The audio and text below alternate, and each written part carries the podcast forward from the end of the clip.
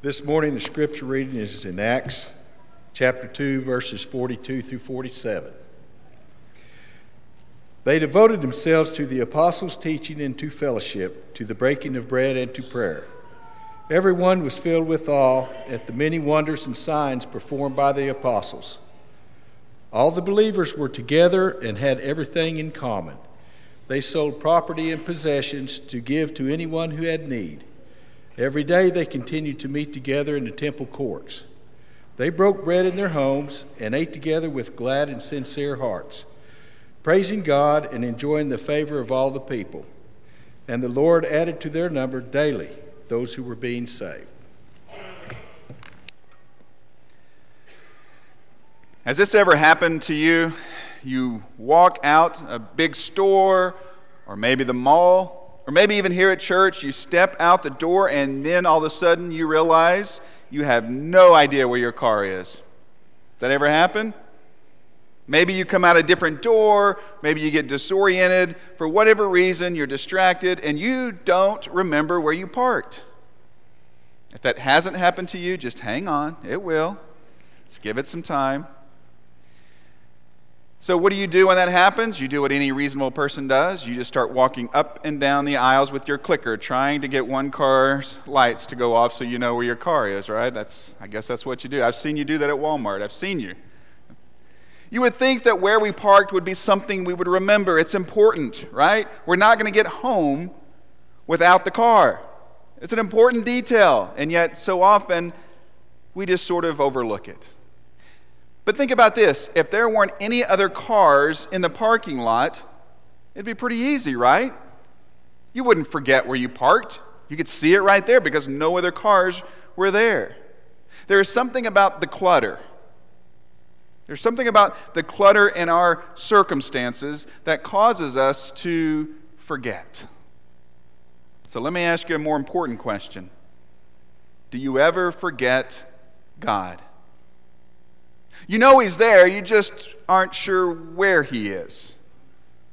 And maybe it's because you're distracted, maybe it's you're disoriented by your difficult circumstances or confusion or big decisions or just what's going on in life right now.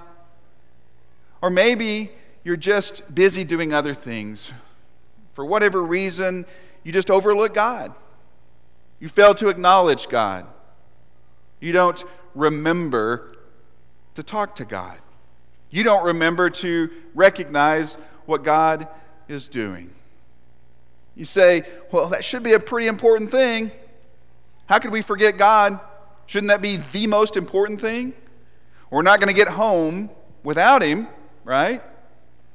We're also going to struggle in this life apart from God. Maybe it's the clutter.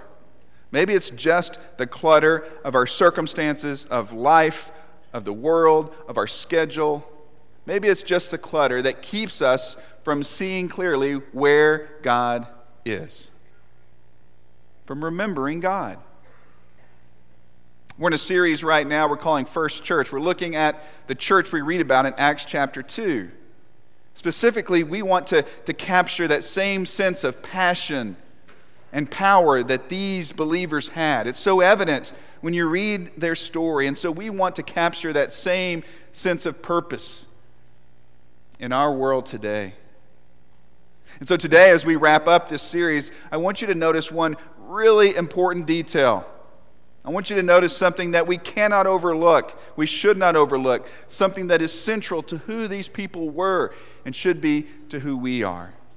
And so, as we go back to that text in Acts chapter 2, I want you to notice, I want you to notice the subject of the action that is carried throughout this description. Acts 2:42.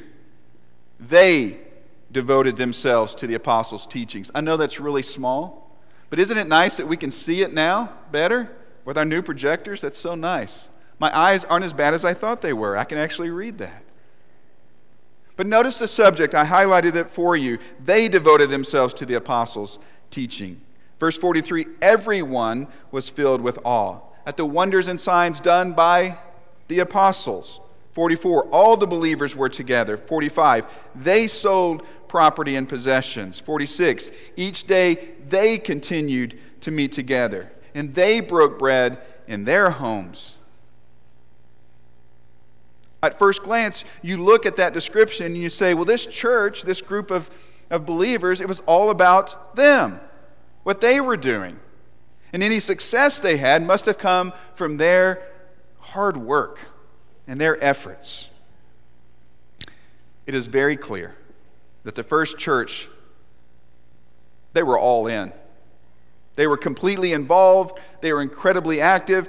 We read that they were devoted to the apostles' teaching, they were devoted to each other, they were certainly devoted to God. But the story of the first church, and certainly the success of the first church, wasn't primarily about what they did, nor is that our story. It can never be our story. Because we read in verse 47, the subject changes. It goes from they to he. 47 And the Lord added to their number daily those who were being saved. And by the way, they weren't being saved by those believers. Obviously, they were being saved by God through Jesus Christ. But notice how it's worded there the Lord added to their number. Luke framed it that way for a reason. Could they visibly see God adding to their number? When they met together, did the back doors open up and they saw this huge hand reach down from heaven, ushering people into the assembly? Oh, yeah, there's God. He's, wow, he's bringing more people. When it was time to introduce your visitors and guests today, was there an angel in the crowd saying, Yes, God has uh, sent me to bring these visitors here. I want to introduce Bob and, and Sally. And no, there was no visible indication, as far as we know, that God was adding to their number, that God was behind this. And yet, they knew very well that God was behind it. How would they know that? Why would they know that?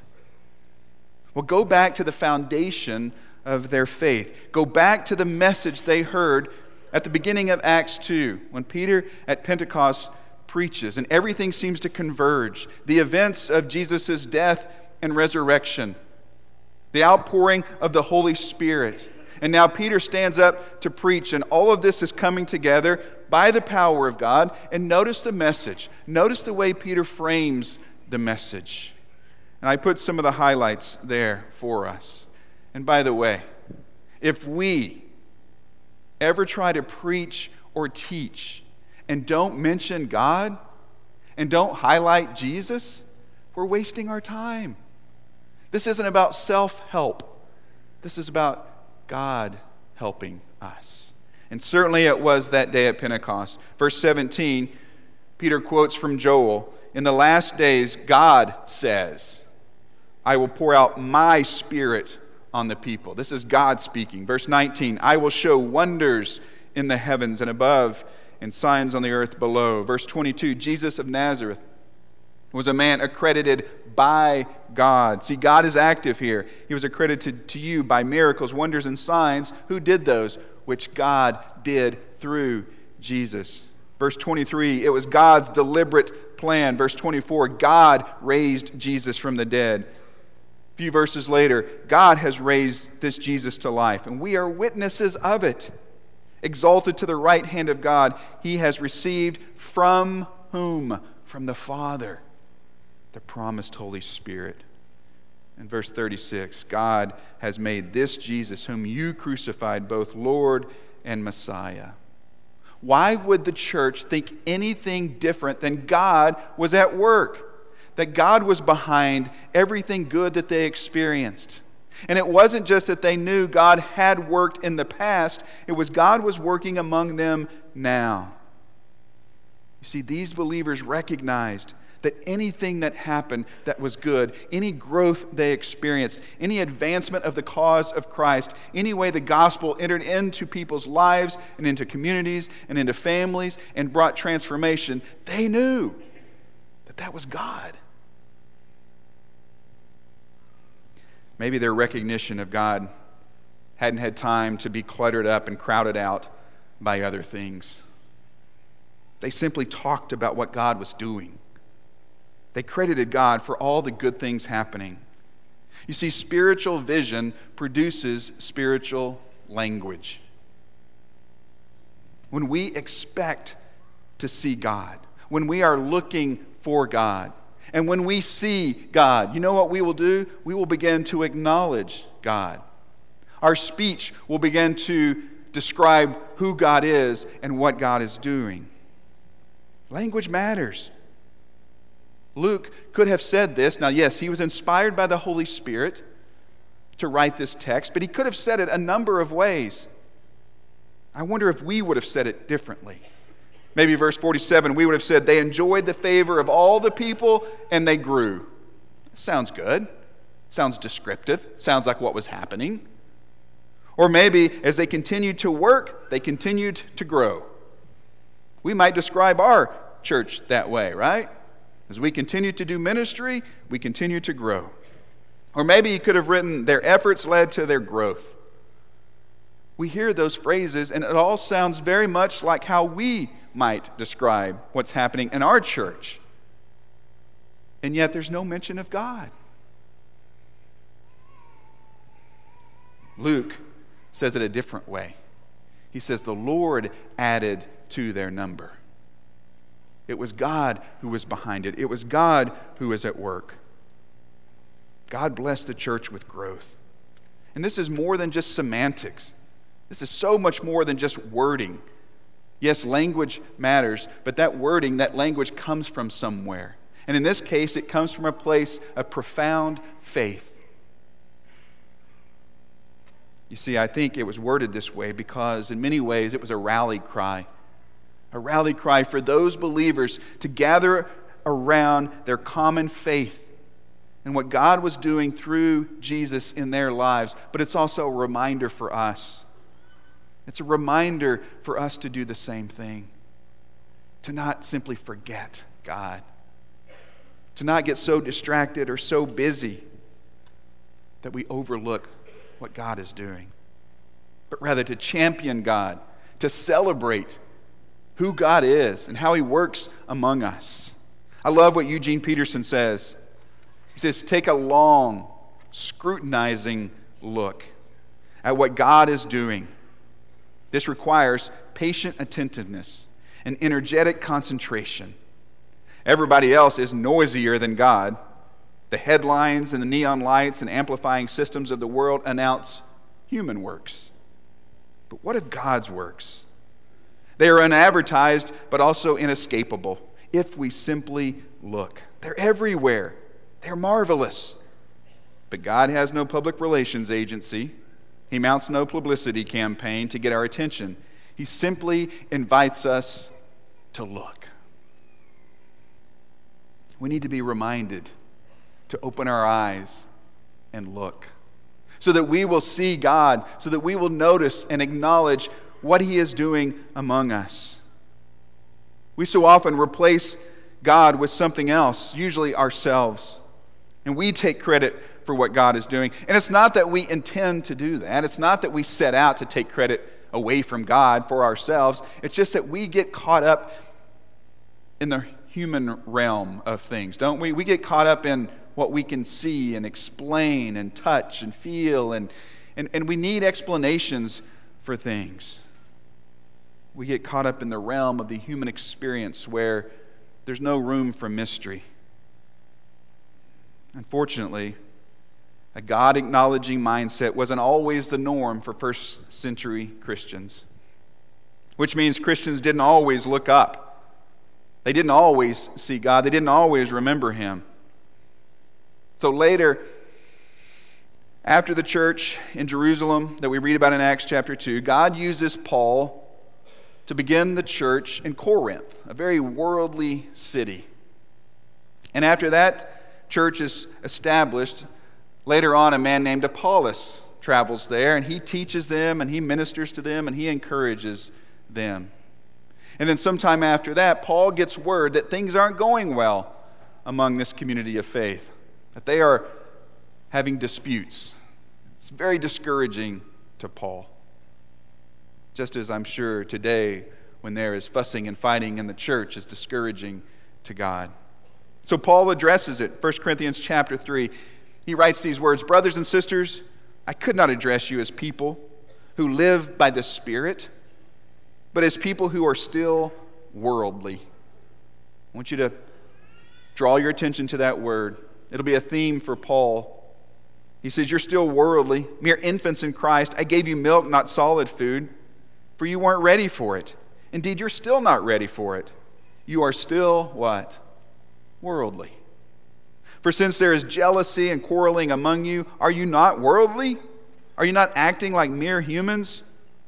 Paul exposes the true reason behind the fussing and fighting among them. He says, Your perspective is all wrong. You're looking in the wrong place. You are worldly. You're looking at yourselves, you're looking at each other, you're looking at what you have done, what others are doing, what they're not doing, and you're missing it. You're missing God because you're caught up in the human drama. He continues in verse 4 For when one of you says, I follow Paul, another, I follow Apollos, are you not mere human beings? What, after all, is Apollos? And what is Paul? Only servants through whom you came to believe, as the Lord has assigned to each his task. I planted the seed, Paul says. Apollos watered it, but God has been making it grow. So neither the one who plants nor the one who waters is anything, but only God who makes things grow. I remember that day in grade school, that day in science class when they gave us a styrofoam cup. Do you remember that day? I don't know if they still do this in school. There's probably an app that does this now. I don't know. But back in the good old days, they gave us a styrofoam cup, they gave us some dirt. We stuck that dirt in that cup and we buried some seed down in that dirt and we sprinkled some water on there and we scribbled our name on the outside of the cup. We set it up in the windowsill. And I couldn't wait. And that was the hardest part was the waiting, right? Do you remember? See, we had done our part. We'd planted the seed, we'd thrown some water on there, we put it in the windowsill. Now we were ready for the magic to happen. And I can remember the very next day, right when I get to school, I run straight to the windowsill and find my cup, and I look at my cup, and nothing's happening. Because it takes longer than a day, right? You got to wait a few days. And then finally, after a few days, you get that cup and you begin to see the first sign of that little green sprout busting through that soil, and it's so exciting. Now, obviously, in class, you know, the teacher tells us about seed germination, photosynthesis, and all that other boring stuff. There's an explanation for why it's growing, but what we know as children is there is mystery here. There's something I am seeing, something I am witnessing that I can't explain. I mean, yeah, there's a process and there's reasons, but this is, this is magical. I've done all I can do. I can't make that thing grow. That's what Paul is saying here. He says, Paul himself and Apollos, as good as they were, as effective as they were, as faithful as they were, they were simply servants of the master. One of them planted the seed, another one watered the seed. But who made it grow? He says it was God. God made it grow. It's so tempting for us to assign observable outcomes to our obvious efforts. And we take the credit. And we don't acknowledge what God is doing. Because we need an ordinary explanation to explain the extraordinary. We're caught up in the human realm of reasoning. And Paul says to these Christians, You are fussing and fighting. You are being distracted from your true identity and your true purpose because you're worried about who gets the credit. Isn't it interesting how the more our minds seem to be dragged down into the trenches of humanity, the more we begin to think like the world thinks? The more our values, what we hold to be important, seem to reflect the values of the world. Maybe that's why Paul called them worldly so many times. Is our work important in the church? Absolutely. Should we be actively involved and engaged in ministry, in mission, in the work? Absolutely. Do you remember all the they statements? They were devoted, they met together, they fellowshiped together. We just went through a process of committing, filling out commitment forms, saying, God, in these areas, we want to be committed. And we filled out ministry involvement forms, finding specific places where we can use our God given gifts to serve and to minister to others. Is that important? Yes. But let's not forget that we are simply instruments. Instruments in the hand of the master builder or the master conductor or whatever analogy you want to use. Actually, a little bit later in 1 Corinthians 3, Paul uses that of the field, continuing the agriculture or growth analogy. He says, We are all co laborers in God's field. It's not about us, it's about what He is doing. The seed of the gospel of Jesus Christ. That seed comes to life in a person's heart.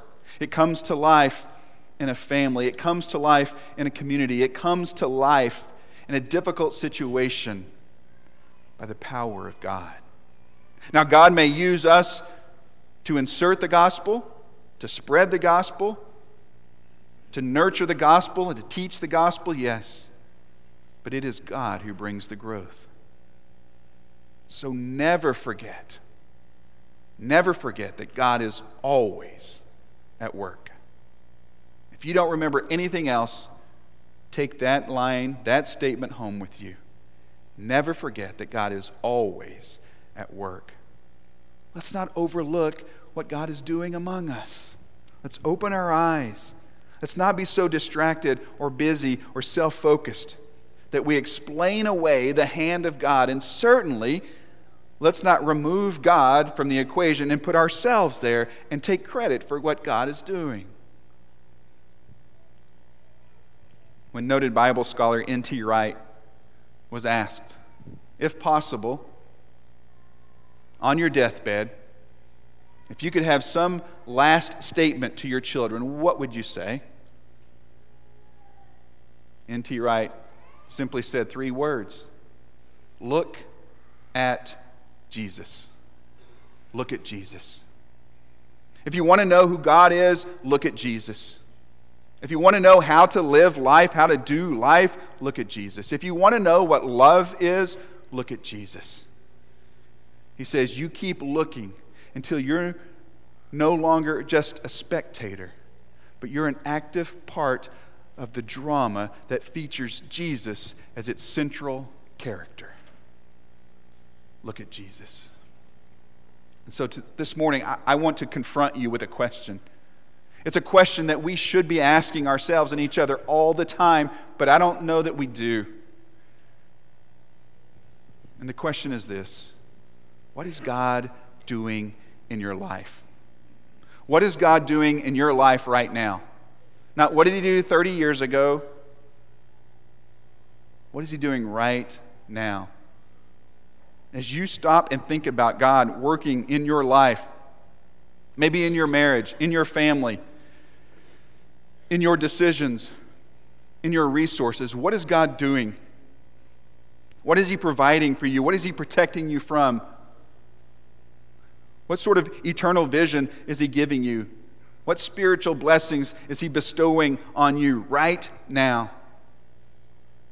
And then the second question is very much related. As we think about us as a community of faith, what is God doing among us? What is God doing in the life of this church? Think about all the good things that are happening here. We are growing, the Lord is adding to our number. We are developing initiatives and ministries to help us make disciples and develop as disciples. The people we support out on the mission field, the mission trips we send out, they are truly making a difference, bringing about transformation in people's lives. And we are doing all those things, but it's really not us doing it. God is doing those things. anything good that happens among us, any growth we experience, any peace that is brought to a time of conflict, any comfort that is felt, any restoration that is experienced in relationships, any good news, any transformation, any lives that are brought to Christ, any baptisms, all of that is credited to God. And so, as we wrap up this morning, I want to lead us in a prayer. And during this prayer, I'm going to pause a couple of times and prompt you to have your own personal time of prayer,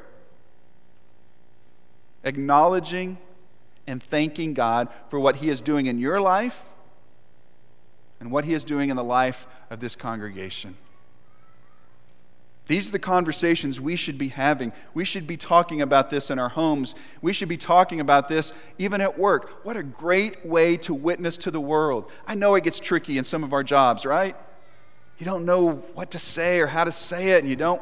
I mean, it's tricky, right? Well, what if you just talk about what God is doing in your life? I mean, what, what are people going to do? Argue with you? No, I don't think God did that. What an opportunity that is. Just speak of what God is doing. What is God doing in your church family? What is God doing in your family? What is God doing in your marriage if you're married? What is God doing in your future? Speak of God. And so we're going to pray. And like I said, I'm going to pause a couple of times and let you acknowledge and thank God for what He's doing in your life and in the life of this church. We often ask God for things, and we should. He wants us to. But in this moment, try not to ask for anything. Just acknowledge God and thank Him. Let's bow together. Father God, you are a holy, a mighty, a just, a loving, merciful God. And Father, you have done and continue to do so much in us and through us, Father, and for us. God, you have been good to us. You are good to us. There's so often that we overlook your goodness, we overlook what you're doing, we get distracted, we get disoriented. Father, we get self focused. So in this moment, we pause and use this opportunity to thank you for what you are doing in our lives right now.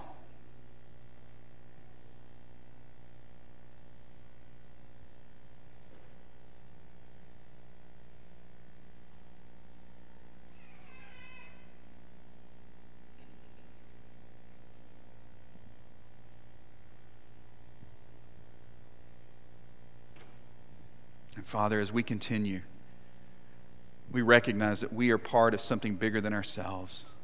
We are part of what you are doing among this congregation, this church family, to advance the cause of Christ in our community throughout the world, and we are thankful for that.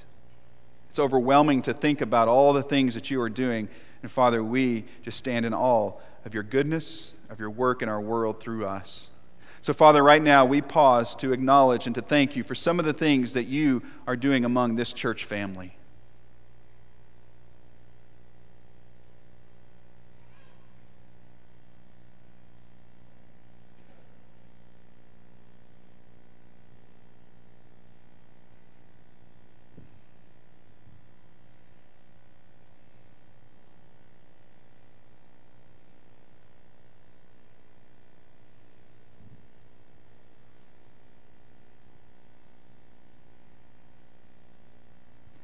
God, you are a good, good Father.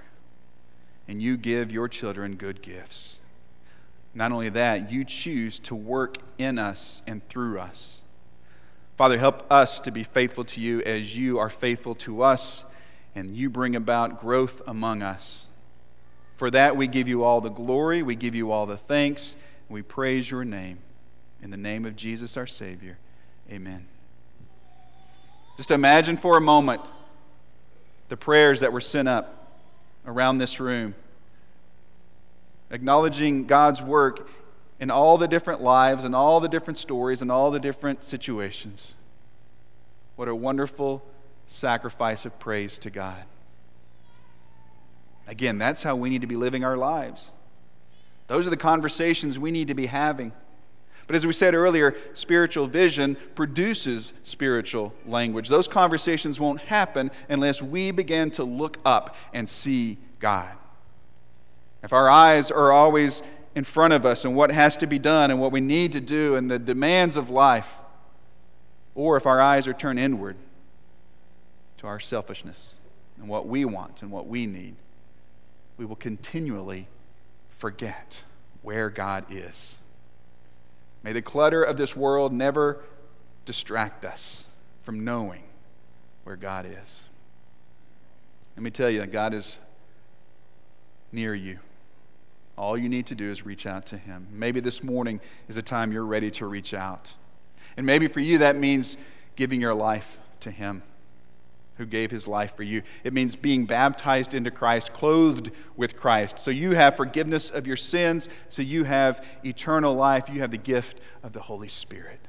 If that's the case, we'd be happy to celebrate that decision, to help you with that decision this morning. Or maybe we can encourage you pray for you, lift you up, hold you up to God. We'd be happy to do that as well. We're going to stand and sing. We'll have a couple of shepherds and their wives in the parlor. It's a room right behind me. They'd be happy to receive you there. You can go out any of these doors and make your way there. Or maybe you want to come to the front and make your need known to this congregation today. We invite you to come as we stand and sing.